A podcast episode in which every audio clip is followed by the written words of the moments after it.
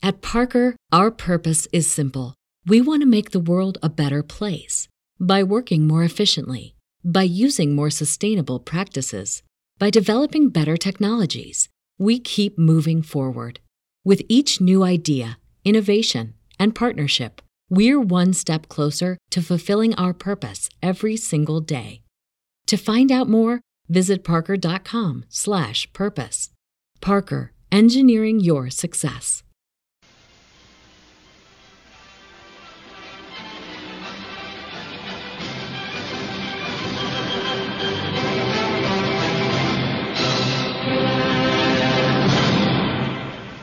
You can tell by the looks on their faces as they go scurrying through the rain. Maybe we pushed it too far this time. Maybe we have pushed it too far this time, and finally that gigantic, that tremendous sledge, that hammer, is going to come right out of a cloud. Boom! New York is gone.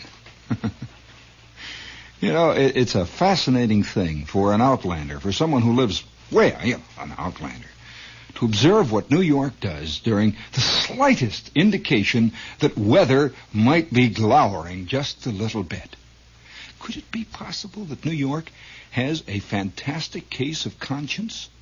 That New York's great abstract life, you know, we're constantly writing about New York, talking about New York, writing how it feels to live in New York, and people like, uh, oh, people like, uh, Truman Capote, people like, uh, what's this guy from the Times? People like, what's this guy from Esquire? What's this guy from Playboy? All these people are writing constantly about the mystique of New York. And of course, it has become increasingly abstract. More and more, New York life bears a relationship to no other life. It is New York life. There are people who are alive, you know, way out there wandering around the hills and bumping into each other in Chillicothe, way out there in the dark fastnesses of well, for want of a better word, the outer darkness. Out there in the boondocks. I might use a better known phrase, way out there in the oh, you know. And, and here we are, we're all gathered together, huddled here, if you please, in New York. And somehow we have gotten the ingrown feeling of a faculty. You know, you know what the what what faculty life is like in a in a college that's way off in the hills, someplace up, let's say, out in or Princeton or Dartmouth or somewhere. The, the ingrown life of the faculty is an interesting thing, very interesting thing to observe. It grows, it grows kind of, well, it's it's ingrown. It's it's like this toe within a sock, within a shoe, within an overshoe, within a drift of snow, and it's all by itself. It has no context that lives beyond the context of its own little leaves and its own files. It has no real contact with the outside world. And once in a while, a new group of students will come in, and they will absorb those students. But the students are always on the periphery, just as the tourist is on the periphery here in Manhattan. He comes, he goes. For a while, he sings and dances with us, but never is part of us. And then he departs, but we stay. We are the faculty of New York. And as we grow more and more ingrown, we become more and more insular. We have our own mores, our own mode of operation. And so we write our own literature. We, of course, and I'm not even speaking of Damon Runyon, who did not, who never wrote, as far as I'm concerned, the literature of New York. Uh, Runyon wrote Runyonese. Uh, but nevertheless, we have our own we have our own literature. It, it, pours out of the, the news. It pours out of the, the indignant pulp pages of the Post. He's angry about things which, ah, and then you have the good, calm, vaguely fuzzy voice of the New York Times ponderously moving along a concrete highway that's a circular highway, of course.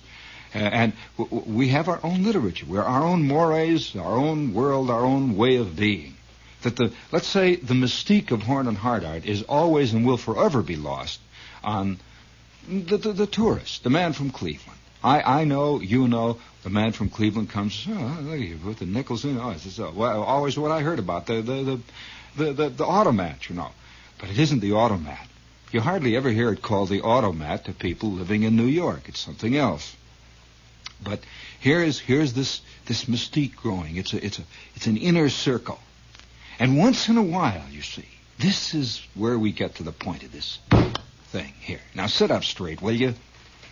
I mean, just because it's Saturday, sit up. Sit up. I'm awfully tired. This whole miserable business.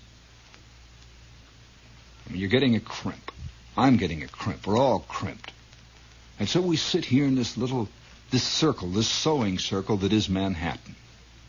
And once in a while from the outer world will come the slight suggestion of a wind. What was that? We turn and look over our shoulders. Or maybe a little rain will come down broad. What's this, this is wet stuff? Of course, we're used to wet stuff. I was over on, on the east side the other day in the 60s. Let me tell you, have you ever pulled up, say, about 2 o'clock in the morning in the 60s somewhere in the east side over on 2nd, over there in Tristville, you know, where all these big new fancy apartments have gone up and all these great big fancy balconies are out looking out over the river. Oh, this is this is Expensiveville. This is ex- this is expense accountville if I ever saw it. See, and it's over there. You pull up about two o'clock in the morning, and you get out of a cab, or you get. A, oh, incidentally, only cabs are fitting in that neighborhood. There, it's the transient world, you know. And, and uh, do you have you have you ever had the feeling that you're going to go to hell in a cab? you know, paying the fare and the meters ticking all the way, and and so you get out of a cab. I, I did this just, just the other night. I get out of a cab over there in the East 60s. It's 2 o'clock in the morning, and I hear this.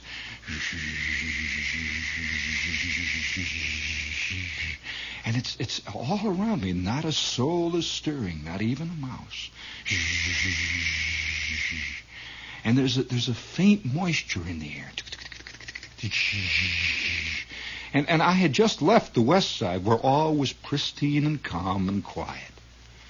And I couldn't figure what it was. I thought, is it the river flowing past? What is it? And then it dawned on me. It was air conditionerville. And the whole world there was air conditioned. And I looked up, and all these sleeping apartments you could hear humming. It's a frightening thing, really. it really is. You can hear it. It's getting more and more. At 3 o'clock in the morning, all the apartments go. And once in a while, you, you hear the little metal flaps of the of the what are they? Little ventilators on the side of these things.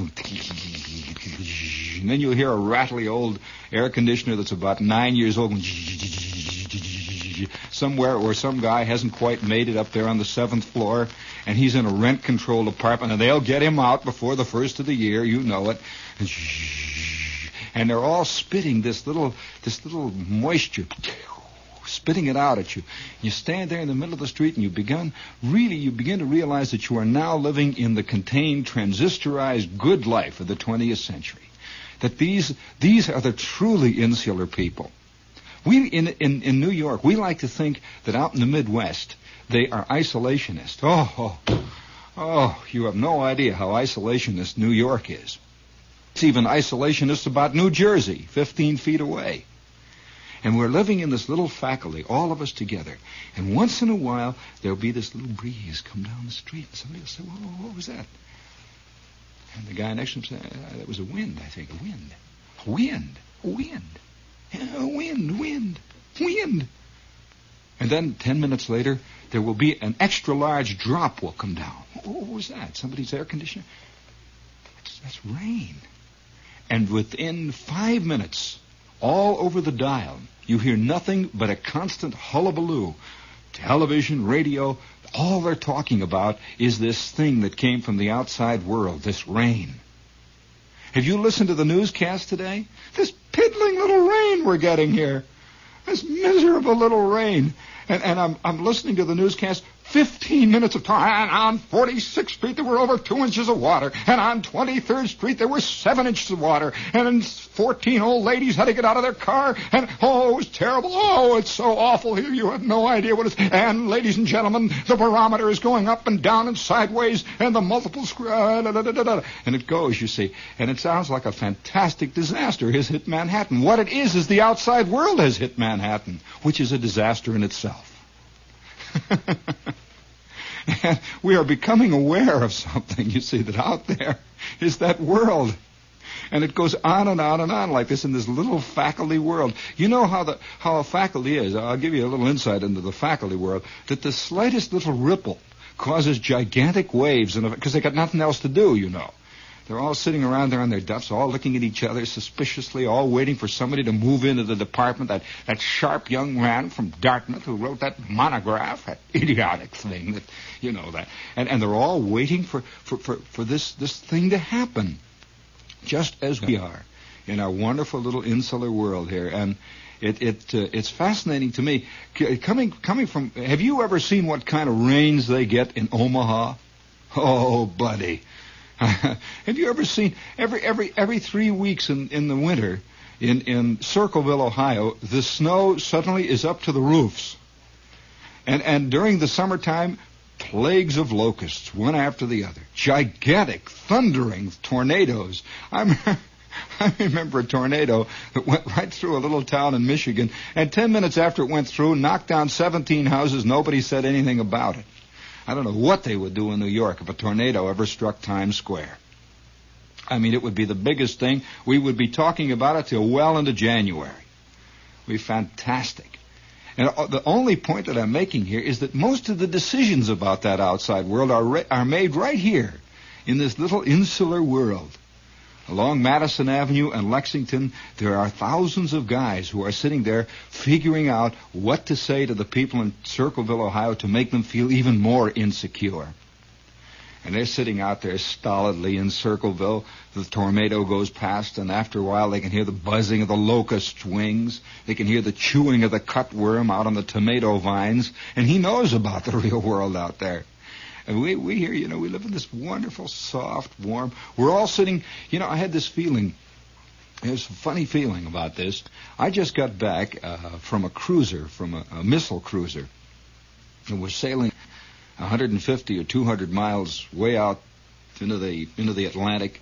We took off from Boston, and we went out into that darkness, that that eternal sea out, out there and you see the porpoises rising and falling, and you can see a whale blowing way off the starboard bow. And then night falls until finally there's nothing but that, that dark inverted bowl, that eternal night. And let me tell you, I'm standing up there on the flying bridge and I can see nothing but darkness. Billions and billions and billions of skies. All, all as far as one can see and all the stars that you could ever imagine. And the ship is cutting through that black water at about 30 knots. You can hear an occasional banging somewhere, down, way down in the hold of this thing, or a creaking sound. Not a single light going. We're cutting through that water. You can feel the spray, and and it's a it's a strange feeling. You see, I don't know which is the real world. This world of the ship, which is as as insular as anything you can imagine, or that crazy world that I have just left.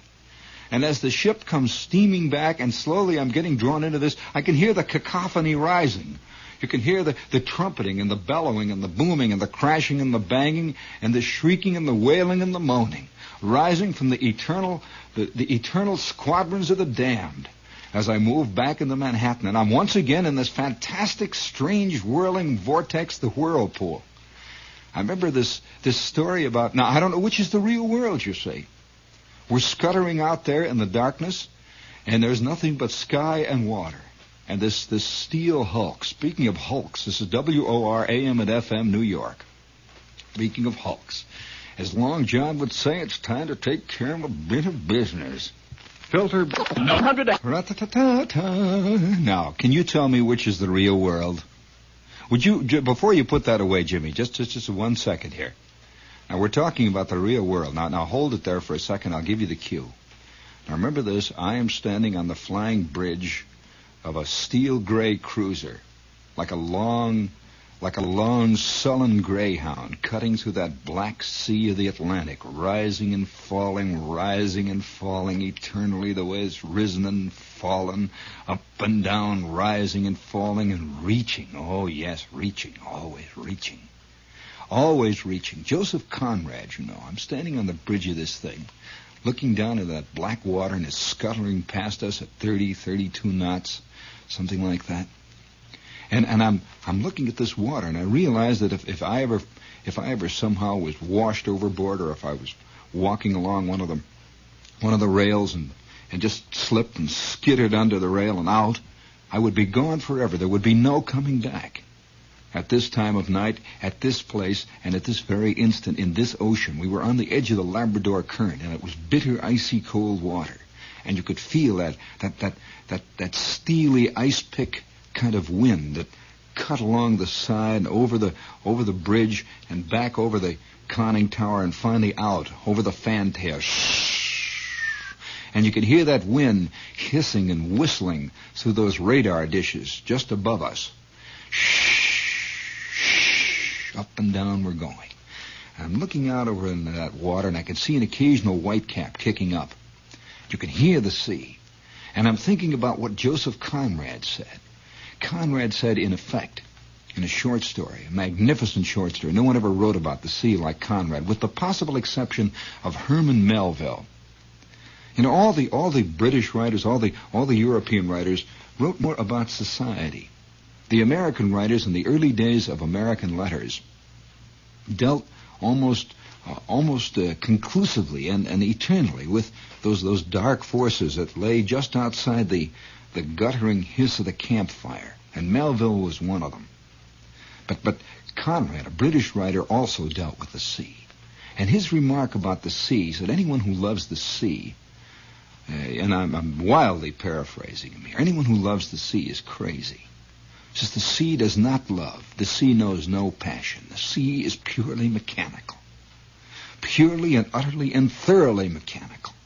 It's like it's like saying, I love this piece of sand. I love this rock, but with a difference.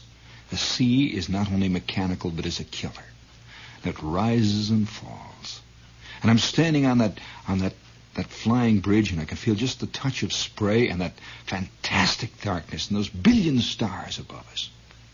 And I can see way over somewhere in my mind only, way over somewhere this wild ca- cacophonic, fantastic rising and falling hoopla, brouhaha, roar and pitch and steam of the thing I had just left, New York, that little faculty that booming, bellowing faculty of which I have been part of, caught up with, ensnarled with, enmeshed by, for so long I can't remember anything else now. And I'm standing on this flying bridge and I'm looking down at this water and I realize if I go in that water, there is no more. Ever. And there's a guy standing next to me. He says, did I ever tell you about the time? This guy I knew that was on a British freighter. They were out in the South Seas. We got to talking about falling in the water. He said, was this guy who was a third mate on a on a freighter out in the South Seas. He said, I knew the guy. And they had just they had just left a, an island port and they were heading east. And they were in the darkest, deepest, most shark-ridden part of the of the Pacific. The water was warm and soupy, but oh so deadly. And it's it's four o'clock in the morning, and the third mate is the officer of the day, and he's making his rounds of the deck, just quietly walking around. He gets around to the fantail, and, and there were maybe two or three men awake on this ship. This little old freighter was beating her way. And he looks down over the fantail. He's examining the screws. He's making sure that he's making a check. He's making sure that everything is working fine. When suddenly the ship took a slight roll when he didn't expect it, and he was pitched right off into that darkness. Over that fantail into that hissing, steaming, boiling, shark-ridden Pacific water and he saw nothing but the lights of that ship retreating. He was wearing a white T-shirt, he was wearing a pair of white shorts, and a pair of those low-cut gym shoes. That's all he had. He's floating there all by himself in that eternal grave. And he sees he sees that ship going off into the distance. And he knew he knew that they wouldn't find out that he was gone until they changed watches. Four hours hence. He knew it. And he knew that when they found this out, they would be four hours away. And he knew that the moment they found it out, they would probably turn around and steam back to where they thought perhaps he might have been lost. Four hours back, or thereabouts. So hence he had a minimum of eight hours to float in that deserted sea on one of the lesser used, way off the beaten track, little known sea routes. It would be as if you're lost on a gravel road a thousand miles away from the turnpike. Don't expect them to come and find you here. And so he lay on his back and looked up at the stars and just lay there. He knew that it was eight hours. He set his mind for eight hours and just quietly paddled and tried to stay above water. And that sea heaved. And sure enough, within ten minutes, a shark came nosing around in the darkness. Can you imagine a shark at four o'clock in the morning in the darkness in an unknown sea? And the, the first indication he had of the shark, it was so dark, was that it nuzzled him. Moved up and just went boom. With that great big leathery nose up against his ribs. Boom. And he stiffened. And the instant you stiffen when you're trying to float on your back, you sink. Down he went. Ah! He, he, relaxed again and floated to the surface. Boom. This thing hit him again. And he lay there. He moved his left hand casually, easily, trying not to, trying not to startle anything, trying not to, to, to tip the boat. And then when he got in the position, he just shot out with his foot, Sacco. And he kicked the shark between the eyes. Just boom. And the shark moved back and began to circle. And every ten minutes thereafter, the shark would move in and just sort of nuzzle him. He would kick again. And then the shark was joined by a second shark. Until finally, as the rosy-fingered dawn was quietly, quietly trickling its fingernails over that eternal grave, he saw that there were at least ten or twelve sharks just circling around looking at him. And the sun began to beat down. And then suddenly, without warning, the sharks disappeared, which was even more frightening. All together, they just whoosh, it's now about seven o'clock in the morning. He's looking up at the sky and he says, well, they'll find out about it in just about an hour. I've been here three hours now. And he's getting sick. Have you ever bobbed up and down in a rowboat lying on your back looking up at the sky? Twenty minutes of that and you're getting ready, you're getting ready to let go of every meal you've ever had in your life. Every meal you ever had. And he's lying there nauseous and sick, bobbing up and down bobbing up and down, and the water is beginning to sting him. You lie too long in salt water, and that Pacific salt water is even saltier than the salt water. And you begin to get that, that, that crawly feeling on your skin. That feeling as though death itself is somehow sneaking up on you, and death has a rough skin. Death is rough like mohair. And you lie there and you look up and he's looking out and suddenly he sees this great hulk coming up beside him. An enormous hulk. Something black is coming up out of the sea. I'm telling you a true story. And he looks and it's a turtle.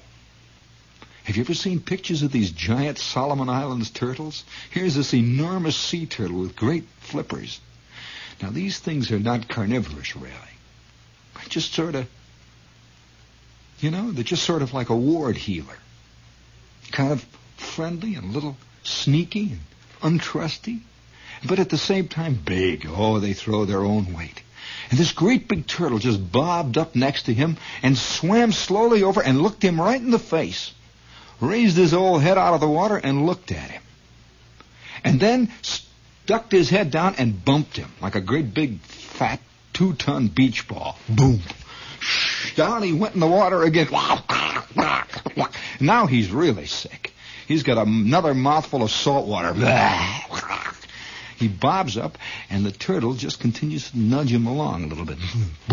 Like this. And he, he realizes that three more bumps like this, and he is done. He is done. He is waterlogged. He is soaked. He will not be able to come back. So he hangs onto the side of the turtle's shell so that the turtle can't get around in front of him again.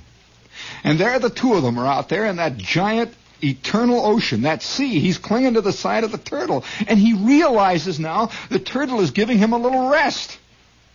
The turtle is just quietly flapping his flippers and once in a while going, Bleh. You know how turtles do. You know, they have this problem. This, this is a diet problem. It's an awful, awful bad diet. Bleh. He's flapping his flippers, and this guy is hanging on to the flippers out there. And by this time, the sharks are back again, but they see now he has a friend. and he is clinging to the turtle, and the turtle is just quietly going, blah, blah. And once in a while, the turtle submerges a little bit. Blah. He goes under, looks around, and this guy just quietly floats to the surface like a bobber. And he waits. And the turtle comes back, and this continues for about another hour and a half. And then just as suddenly as it began, they disappeared. Turtle, sharks, and all. And that sun began to crack down. It was now about 10 o'clock in the morning. He was so sick he couldn't see the sky. He couldn't see the water. He just lay on his back. He's been in the water now for six hours, only on the hope that this ship might come back. Only on the hope, that's all. A very slim one. And he didn't trust the skipper anyway, really. He's a no-good type. And so he lay on his back with that sun beating down, and he began to feel the skin peeling off of his, his forehead and his cheeks. The salt water was working on him. The sun was working on him. And once in a while he would see high overhead way, way high overhead, a flight of seabirds. You don't call to the terns. You don't call to the kestrels. And, and, and occasionally an albatross goes slowly moving across the horizon, and he lay. And sure enough, 20 minutes before the eight hours were up, he sees coming over the horizon a tiny dot. It is his ship. And for the very first moment, he felt a tremendous, overwhelming, completely engulfing panic. He really felt panic. Panic because now he saw. He saw the very glimmerings of something that might save him. He saw that they might not save him. Even more, possibly, because the sea was a heavy, heaving sea. And if you've ever tried to see a tiny bobbing single head on a sea, This is, you know, this business of, of, of needles and haystacks is chicken feed and kid stuff. And he's bobbing. And he began to panic. And as he began to panic, he began to struggle. And as he began to struggle, he began to be sicker. And as he began to be sicker, everything began to spin and get blue and green, and he practically passed out just because of the panic. And then he saw that the ship was slowly beginning to come about. They were giving up the search. They had searched for four hours back over that route. They says, no, he's gone. Let's go. We're losing time. And then just at the last instant, believe it or not, somebody, a seaman, walking along the rail who wasn't even on lookout, looked out over the horizon and saw that tiny dot. They put down a boat and they pulled him out of the water. And the instant they pulled him out of the water, he broke down completely, thoroughly, utterly, and completely. Didn't regain his senses for maybe 10 days, three days after they'd been in port. And for weeks after that, he was still out at sea. For weeks after that, he was still getting bumped by turtles and nuzzled by whales.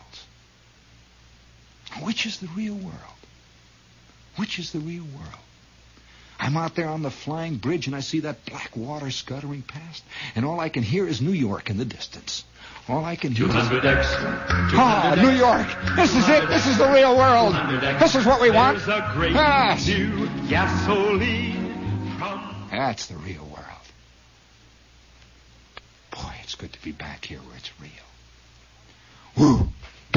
Glad to be back. Glad to be with you folks. I'll award you the brass figligee with bronze oak leaf palm if you can tell me who it was who said, Glad we could get together, folks. you know, I saw a cartoon. Speaking of that, you see, the point that, that, that we're trying to raise here is that we're living a life of such complete abstraction here in Manhattan. Such complete abstraction that any time anything that even smacks of the real sneaks down Broadway and gets our pants legs wet, there is a fantastic panic that goes through us. What is that out there? Oh, we're pushing it too far. We're pushing it too far and a giant mailed fist one day is going to come. Can't you just hear that on a newscast? Ladies and gentlemen, from the WOR newsroom, we just have received reports that an enormous golden chariot was seen 4,000 feet over West Babylon, Long Island, driven by a man wearing a gold helmet, shooting bolts of thunder and lightning from his left hand as he drove his golden steeds in the general direction of Montauk Point. When we get further information, we'll return to this point. Stay tuned for further notes from the WOR newsroom about the Golden Chariot disaster. And now back to the top 40 favorites.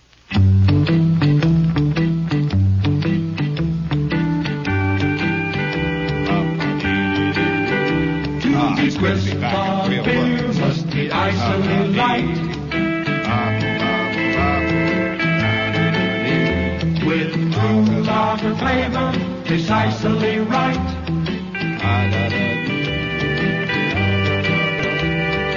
I will Lively, cold, and crystally clear. Ta-da-ta-di-ta-ta-ka-ta-ta-ra-da-da ta-ta-ta-ti-da-da-da-da-da-ba-ba-ra-da-ta-ta Oh, it's so wonderful to be back here in the real world. You don't know how good I feel about it. Away from that miserable heaving deck. Everything is solid. You notice that? Permanent. it's good to be back here in the permanent world. You know, uh, speaking of the permanent world, uh, there was this friend of mine who uh, said, you know, when I was young, when I was a kid, he said, when I was a, a, a flaming idealistic youth, I used to listen to the to the politicians speak. And incidentally, I'd like to make a point here.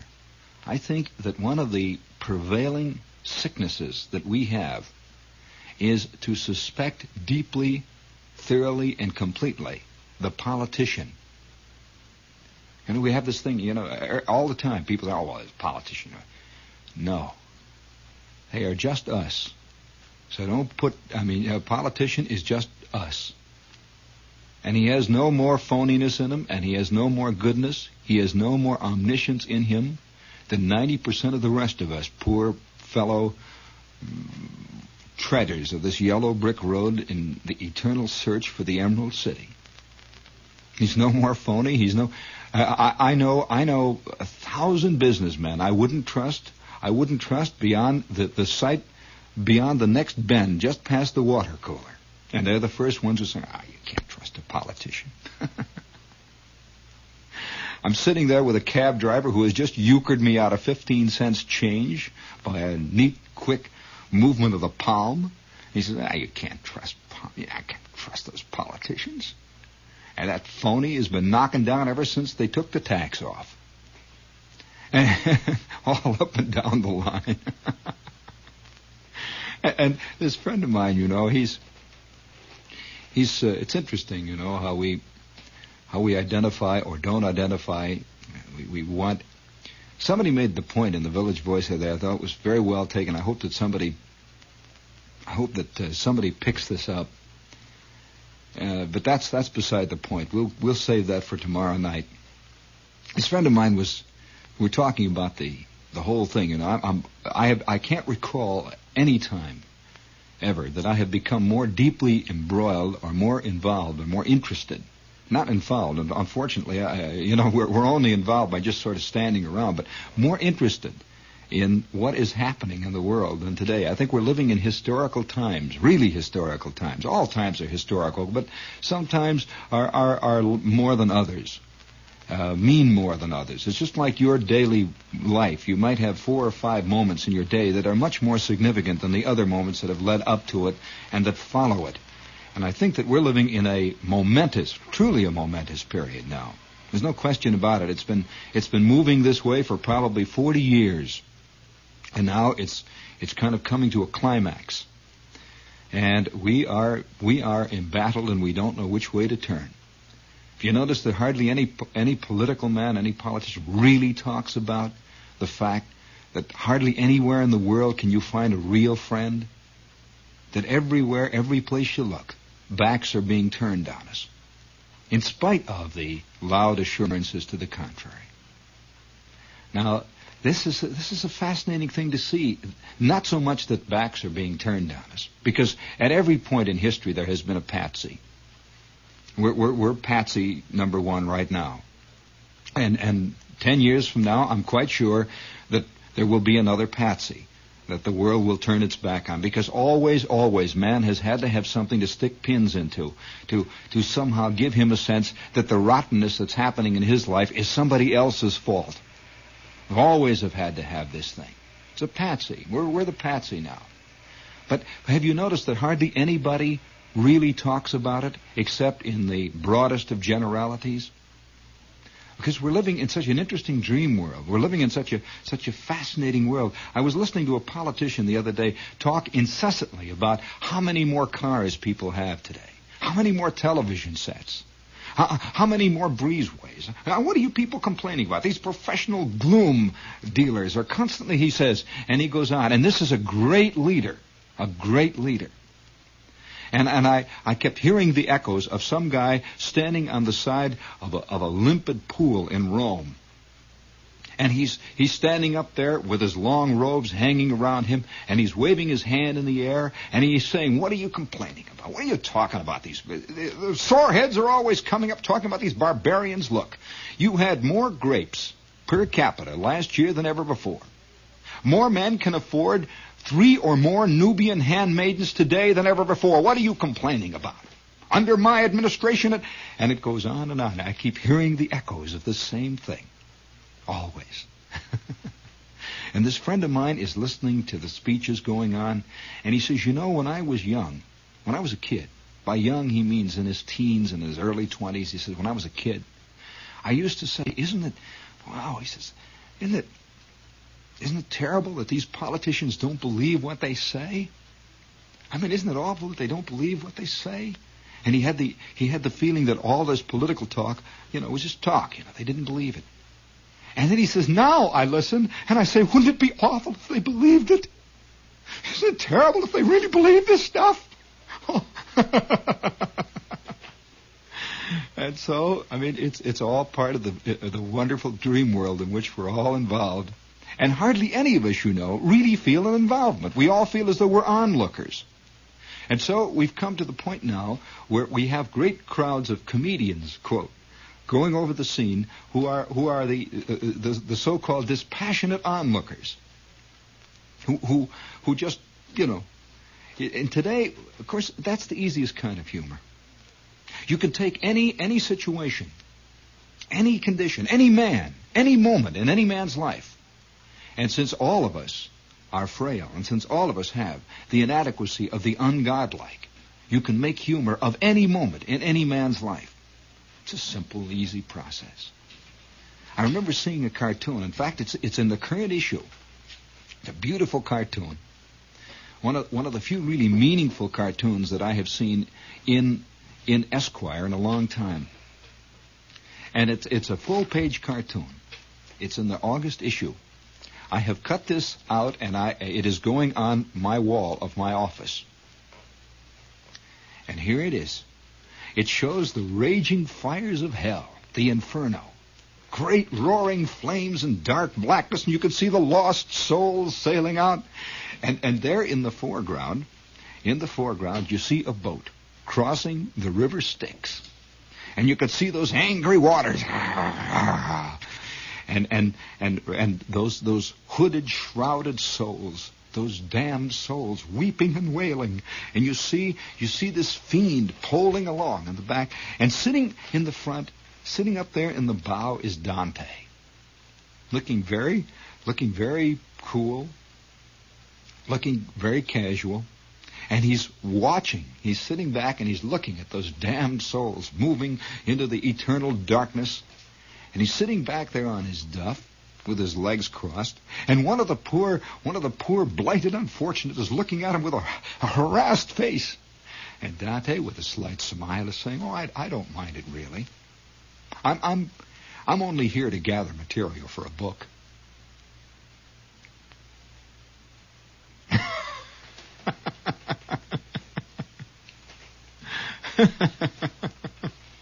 Whither goest indeed, O thou mankind? It's like, you know, speaking of, of Dante and the Inferno and all, did you read this little news? This is symbolic of our time. We have this great desire to do it.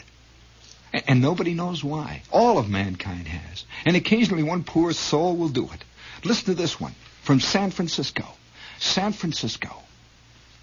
Everett Wong, Everett Wong beat the odds.